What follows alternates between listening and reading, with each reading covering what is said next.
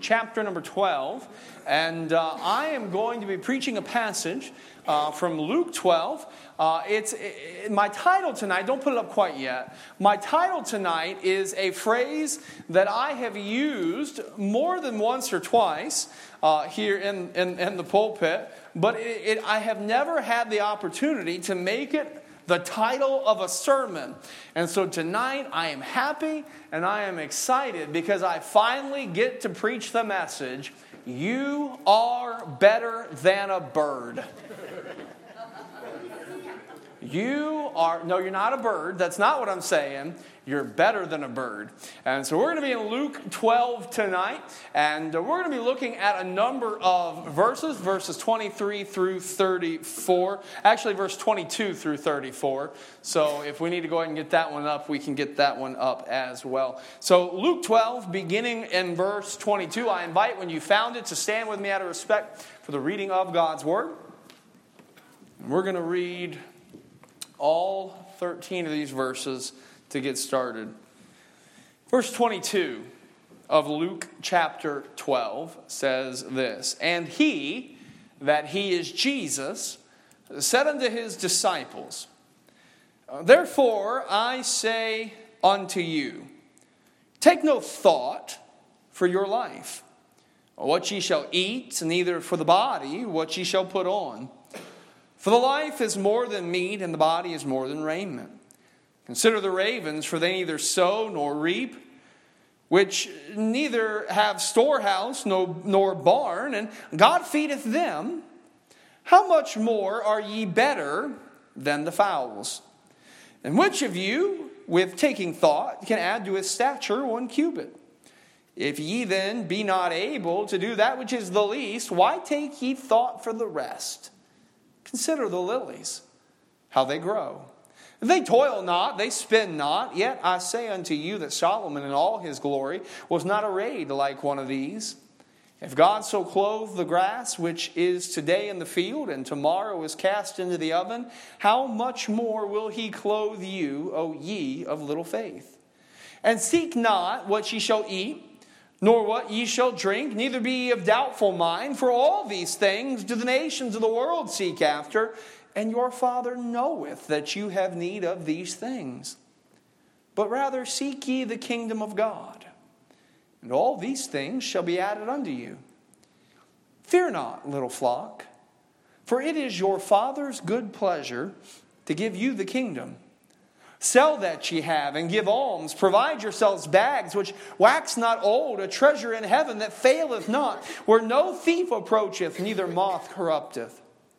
For where your treasure is, there will your heart be also. Father, we do love you. And Lord, we ask now that you be with us as we look into your word. Give us, I pray, a spirit of attentiveness to what your word says, to how your spirit wants to speak to our hearts. And I pray that even in how we hear and heed God's word tonight, we would bring you, our God, glory. We ask these things in Jesus' name. Amen. You may be seated. Things like worry, fear, anxiety, lost sleep, lost peace are very real things that most people struggle with to one degree or another. And to be honest, from an earthly perspective, there's a lot to worry about. When you consider the direction of our country or the direction of the culture, from an earthly perspective, guess what, beloved? There's a lot to worry about. When you consider uh, investments and retirement and financial stability, the guys in control of that, there's a lot to worry about. When you consider the prospect of the prosecution of righteousness, that's a very real possibility we face. We talked last Wednesday night about the uh, uh, the rainbow sex cult that uh, infects our land. Well, there was a, a, Christian who went in protest to one of the things this past week in Pennsylvania, and he was on the other side of the road from the gathering. He quoted a Bible verse about God is not the author of confusion, but the police said he did it too loudly, and so they arrested him. It's coming. You think about your job and the economy, Hey, we're getting ready to get new carpet. I worry about people spilling things on the new carpet. I mean, there's a lot to worry about. In fact, the fact that I have mentioned these things means some of you won't sleep well, will, won't sleep very well tonight, but hopefully we'll help you with that. You know, the Bible is clear. There's a lot of things that we could worry about, but our lives are not to be run by worry and anxiety. Verses like Philippians chapter 4, beginning in verse number 6, Paul wrote this Be careful. That means be anxious for nothing. But, Paul, don't you understand the, the state of our country? Be careful for nothing. What about the economy? Be anxious for nothing. On and on we could go. But in everything, by prayer and supplication with thanksgiving, let your requests be made known to God. And when we do that, what happens? The peace of God, which passes all understanding, shall what? Keep our hearts and minds through Christ Jesus. Now, worry is not something that we may ever completely eradicate, but it is something that we can live in victory over. Jesus said this in John chapter 16 and verse number 33. He said, These things have I spoken unto you, that in me you might have peace. In the world ye shall have tribulation. You're not always going to like what the doctor says. You're not always going to like what the boss man says. You're not always going to like what the retirement account does. You're not always going to like, but in the world, he shall have tribulation. But Jesus said, Be of good cheer. What did he say? I have overcome the world. And so we may never completely rid our lives of worry and anxiety, but we should never allow worry and anxiety to run our lives. What we're going to find in tonight's passage is that Jesus lays out a prescription for a life of confident victory over worry, fear, and anxiety. And if you remember nothing else, I want you to remember this statement You are better than a bird.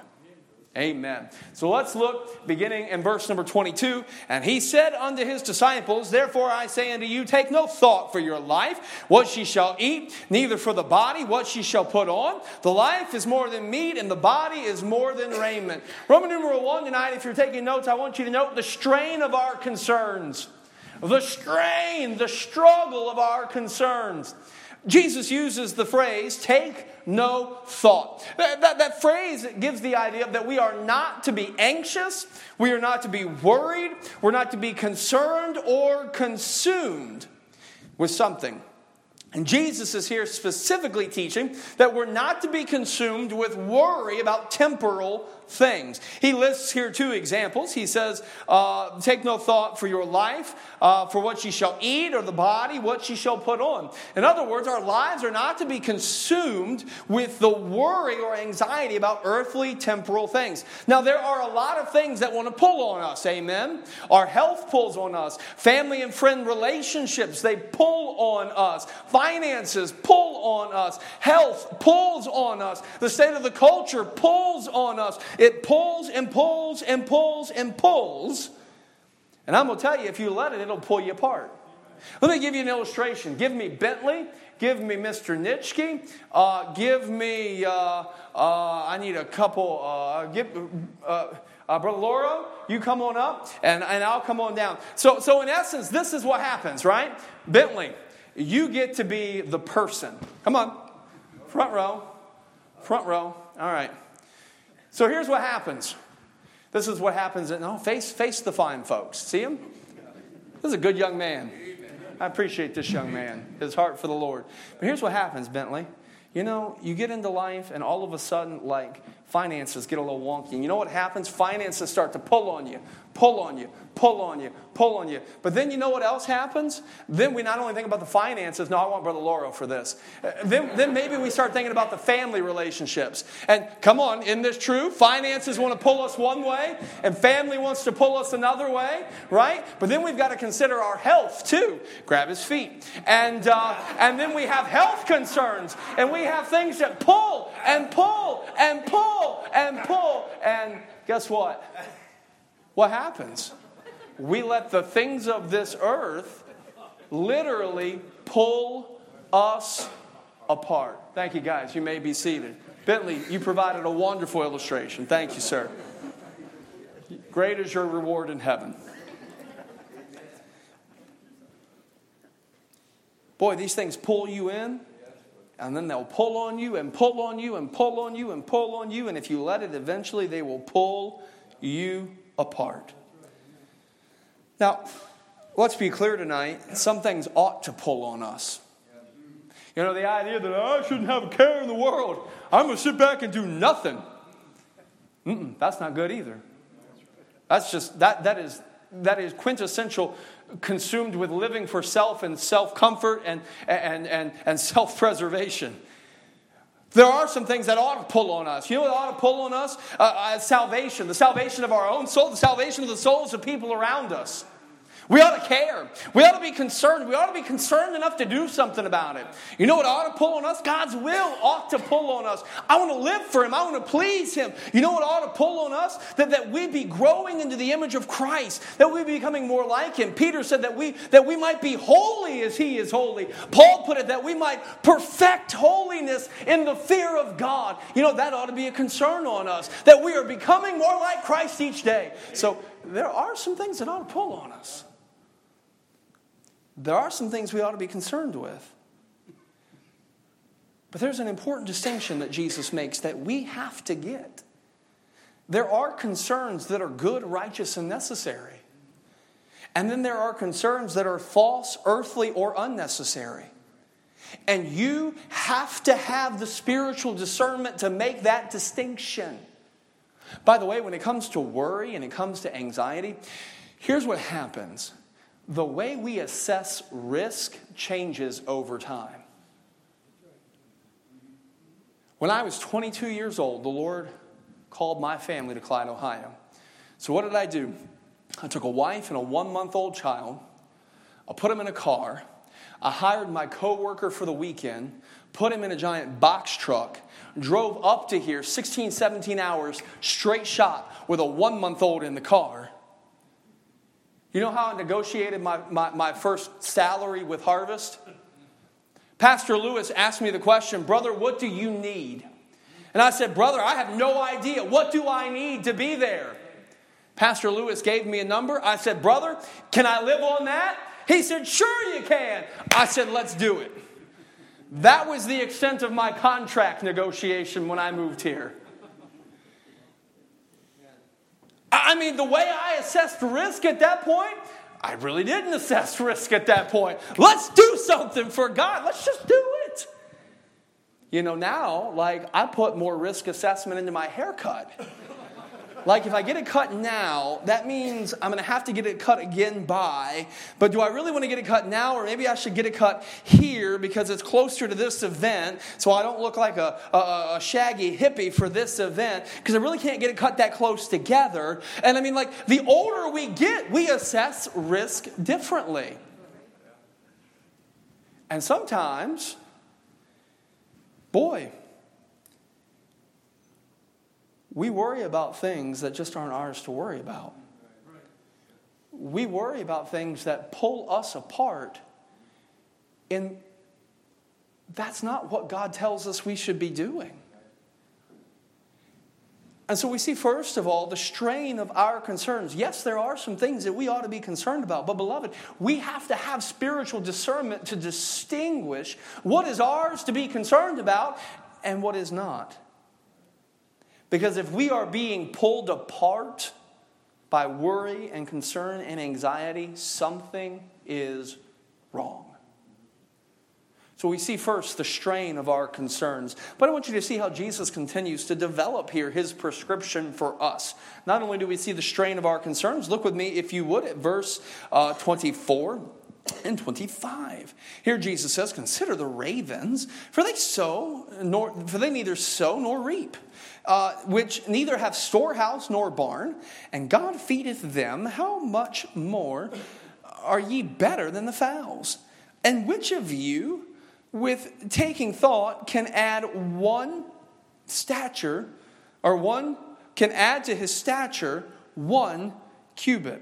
I'll go and read verse 26 while we're at it. If ye then are not able to do that thing which is the least, why take ye thought for the rest?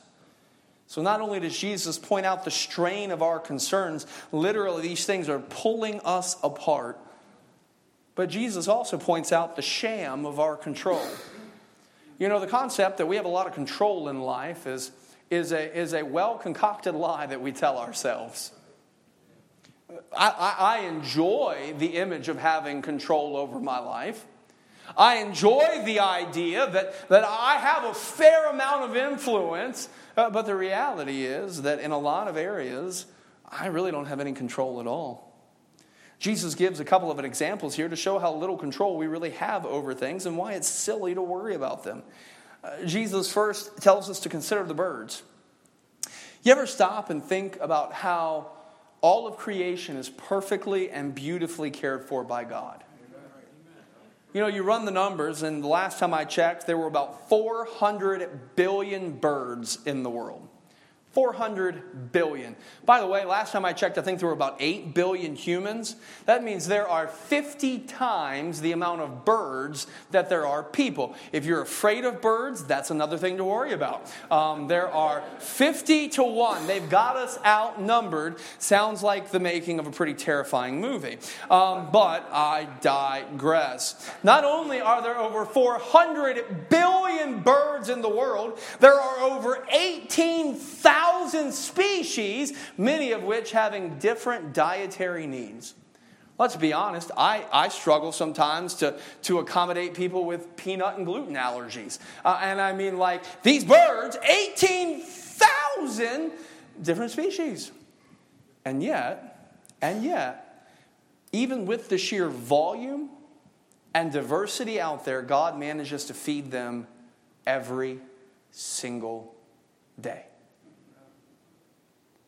This is a task that the richest man couldn't do for considerations of cost or coordination for more than a month, probably more than a week. Probably they'd never actually get it done at all. How do you know that, preacher? The U.S. Postal Service can't even deliver my mail on time. One of man's great creations. And yet you compare the U.S. Postal Service to the care that God gives the birds. One is definitely better than the other. Because when you consider the care and provision that God has given for the birds, God has done it for thousands of years. The birds don't have barns, the birds don't have storehouses, the birds don't plant crops, the birds don't worry. Why? Because the birds know that God will take care of them. Not only does Jesus tell us to consider the birds, Jesus also tells us to consider our bodies. And he uses a cubit here. He says, Which of you, by thinking about it, can add a cubit? That's about a foot and a half to their stature. I'll make it for us English people. Who can add a foot to their stature by thinking about it? None of us can. None of us can. I mean, when I was little, I hung from the monkey bars and, and dreamed I could grow like Michael Jordan, and maybe that helped me. I don't know. But I heard Robbie did the same thing, and it didn't work for him, so. None of us can simply by willing it to happen add a foot to our height. We can't do it. I can't make myself taller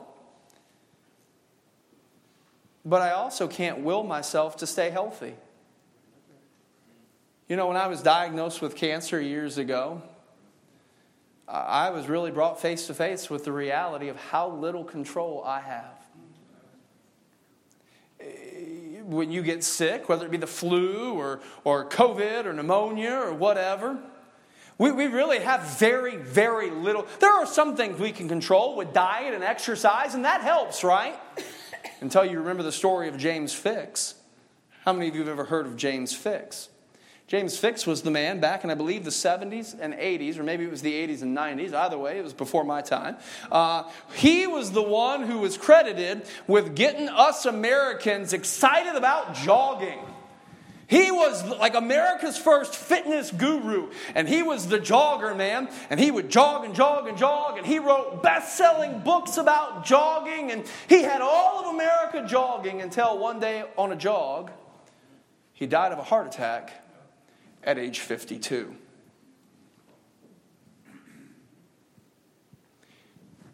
We really have very little control. So, what's our response? I mean, for many, it's to worry. Oh, what's the doctor going to say? Oh, this, oh, that. And we play the what if game. How many of you are really good at the what if game? Yeah, me too. But when Jesus points out the sham, the lie, the fallacy of our control, he's, he's not pointing this out so that we'll worry more. He's pointing it out that it's pointless to worry about it. Because you can't do anything about it one way or another. And so, if you can't do anything about it, why worry? So much of our worry comes from things that we can't control. So much of our worry comes from things that will never happen. So, so often, earthly concerns, though, what happens? Earthly concerns, if we allow them to take over, they keep us from eternal endeavors. I'm not going to go to church because I might get sick. I'm not going to give. I'm not going to give to offerings on a regular basis. I, am not going to bring, bring my tithes and offerings to God's house because something might come up. I'm not going to witness because I might be rejected. I'm not going to try because I might fail. I mean, let's be honest, things that are outside of our control are scary. And it's not that we completely ignore these concerns, but it's also that we refuse to let them pull us apart. Because Jesus, He's now going to go on to teach us what we do when these concerns come.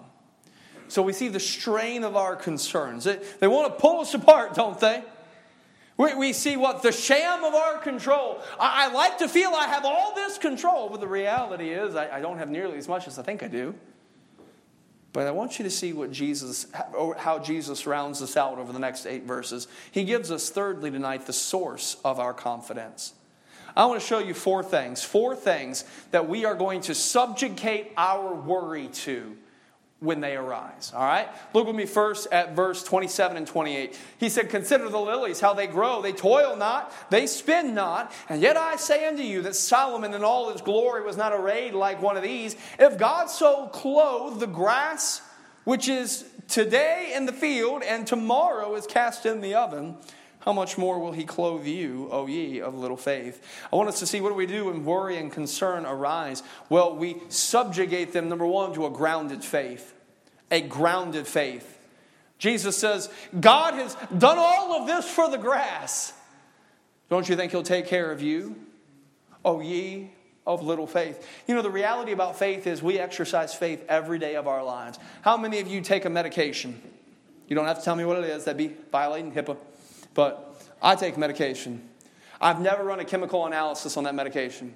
Sometimes the pill I get one month is different from the pill I get another month. It's a different shape or it's a different color. And I assume, ah, it's a different generic, and I pop it in my mouth, right? I mean, maybe some of you have less faith in the pharmacist than I do. But we have faith. We have faith every single day. Oh, think about this. How many of you have ever had a mechanic work on your car?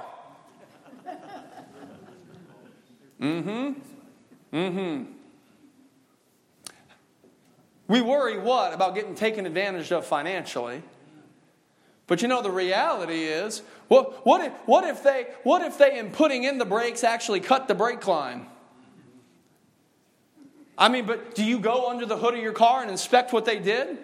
Do you check to make sure the brake lines are still intact, that, uh, that, the, that the electronics haven't been hacked or communicated? You know, no, we don't. What do we do? We, ju- we just, we have faith that whatever they did, they may have taken advantage of us financially, but they're not trying to kill us at least, right? You ever eaten at a restaurant? That's faith, brother. You have no idea how long that food's been in their fridge or what they actually did to it before they brought it to you. Sometimes those lights are low on purpose. And what do we do? We eat by faith and not by sight, right? None of you, I'm betting, have asked to go back into the kitchen and watch your food be prepared from start to finish. You have faith. We all have faith. But what Jesus is saying is when it comes to the earthly things, we, we have to have faith in something. So it's either faith in our effort to make sure that we can have it all and get it all and need it all and know what about, or we can have faith in God. that He is going to give us our daily bread just like He said He would. We can have faith in God that He's going to provide our needs according to His riches and glory in Christ Jesus. A grounded faith. Hey, God is worthy of your faith. If the pharmacist is worthy of your faith, how much more is God? If the mechanic is worthy of your faith, how much more is God? If the cook at the restaurant who got hired two days ago is worthy of your faith, no, let's be honest. He was hired two days ago. If he's worthy of your faith, how much more God? If God's so close, you look at God's handiwork. If God took the time to clothe the grass of the field the way He did, don't you think He's worthy of your faith that He's going to take care of you? And I'm going to tell you this the amount of your faith is not nearly so important as the aim of your faith. There are a lot of people who have faith in themselves, they have a lot of faith in themselves, but it's misplaced and it will fail them. So it's not the amount of our faith, it is the aim of our faith. And when worry, concern, and anxiety creep up, what do we do? We put it beneath a grounded faith. So, what do we do when we have worry? Number one, we put it beneath a what? Grounded faith. We'll get it. I don't have it on the screen, but I'm going to get it in your brain. We're going to put it beneath what? A grounded faith.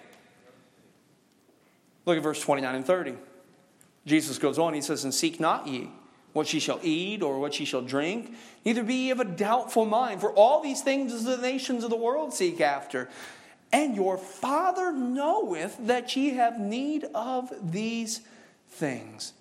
So we switch here. Jesus, he switched from using God, the name God, to using the title Father. Not only can we have a grounded faith, but we also have to remember number two, we have a good father. We have a good father.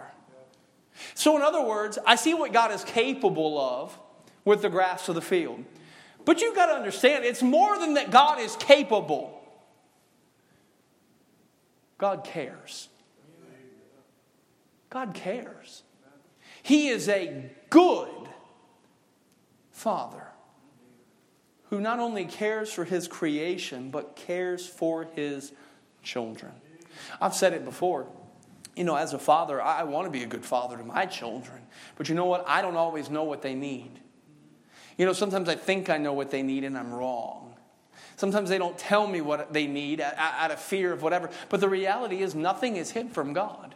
And so God's not going to misunderstand what you need. God's not going to uh, uh, uh, have, have good intentions but unfulfilled intentions. God's not going to slip up. No, God is good. And He not only is capable, He cares. And the reality is that we have to grasp tonight is that God is bigger and God is better than anything that threatens your peace. Anything that wants to bring worry and anxiety and fear and upheaval into your life, God is bigger and God is better. So, what do we do with worry, anxiety, and care? Number one, we're going to put it beneath a grounded faith. Number two, we're going to remind it that we have a good Father. Look at that. They put it on the screen for you. That's handy. Number three, look at verse 31 but rather seek ye the kingdom of God, and all these things shall be added unto you. So we're going to have a grounded faith. We're going to remind it we have a good Father. And we're going to choose, number three, a godly focus. Jesus said, but rather, you know, there's a better way to do this, but rather, rather, rather than building, being pulled apart by these earthly cares, seek ye the kingdom of God. Make that your focus. I need to be able to trust God with what He has what, with what He has promised to take care of, and to position myself to take care of what He has given me to take care of. Bentley, come on back up.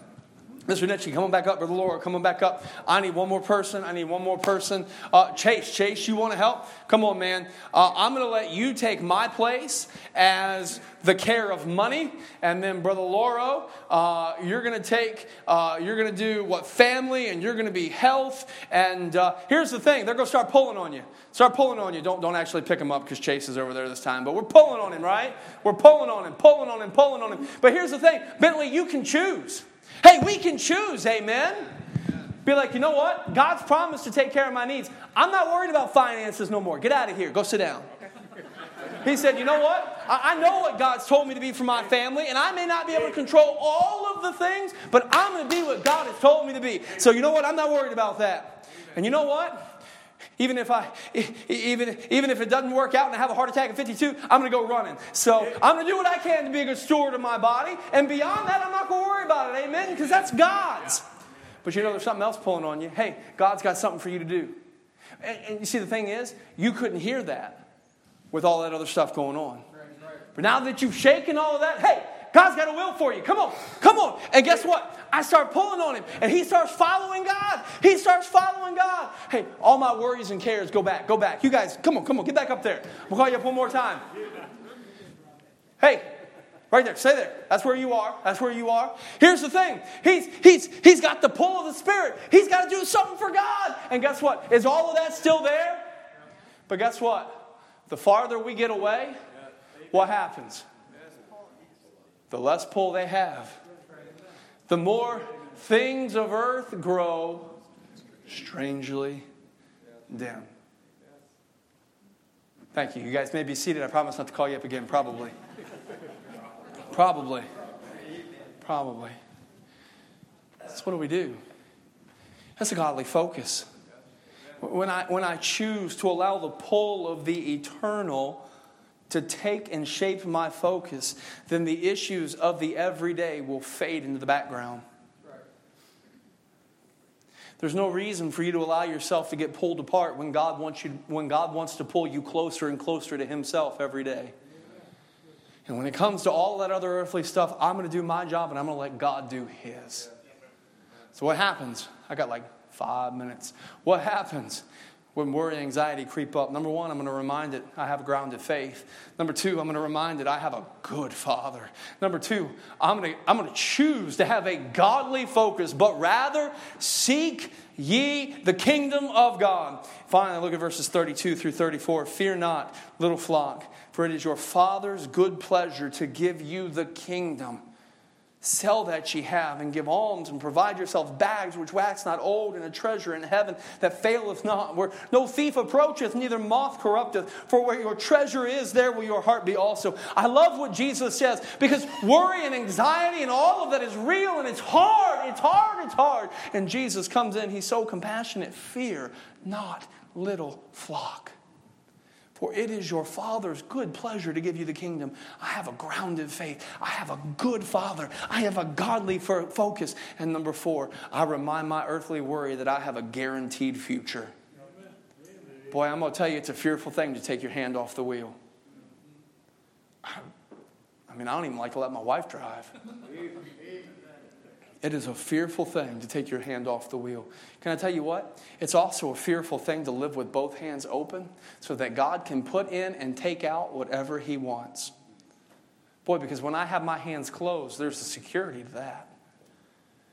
But we're called to live with both hands open so that God can put in what He wants and so God can take out what He wants. But we can know that whatever He chooses for us here, the hereafter is greater than any of us can imagine. And so, when worry and stress and fear and anxiety want to raise their ugly head here, I got to remind them hang on, because they don't get to steal my attention, because the best is yet to come. And so I stop myself and I meditate on the fact that the, that the, the, sufferings that I experience here are not worthy to be compared with the glory that shall be revealed in me. I remind myself what? I remind myself that if I suffer with him here, I can reign with him there. I remind myself that He has gone to prepare a place for us, and He will come again and receive me unto Himself. That where I am, there He, uh, there where He is, there I may be also. And I stop and I meditate on the guaranteed future. Yeah, the doctor may give me bad news. Yeah, family may let me down. Yeah, the stock market may crash. Yeah, our nation may go to pot. But what God has prepared will never change and will always be worth whatever we experience here. Church, I'm going to tell you the pull, the fight is always there. And another one of Jesus' sermons, the Sermon on the Mount, Jesus reminded us three times in that one sermon to take no thought, to not be pulled apart. Matthew 6 25, Matthew 6:31 and Matthew 6:34. You know, it was almost as if Jesus knew that there would always be something in this life lurking on the horizon that could serve to pull us apart if we let it. And the reality is, there is no end to the maybes, to the what ifs, to the what abouts that this life can bring. And the reality is, King Jesus readily admits that many portions of this life will be unpleasant. But what we can know, and what the crux of the prescription is, is that though life won't always be pleasant, Jesus will always be enough. God is more than enough for today. God will be more than enough for tomorrow. After all, He takes care of the grass, amen? He takes care of the birds. And you, His beloved child, are better than a bird.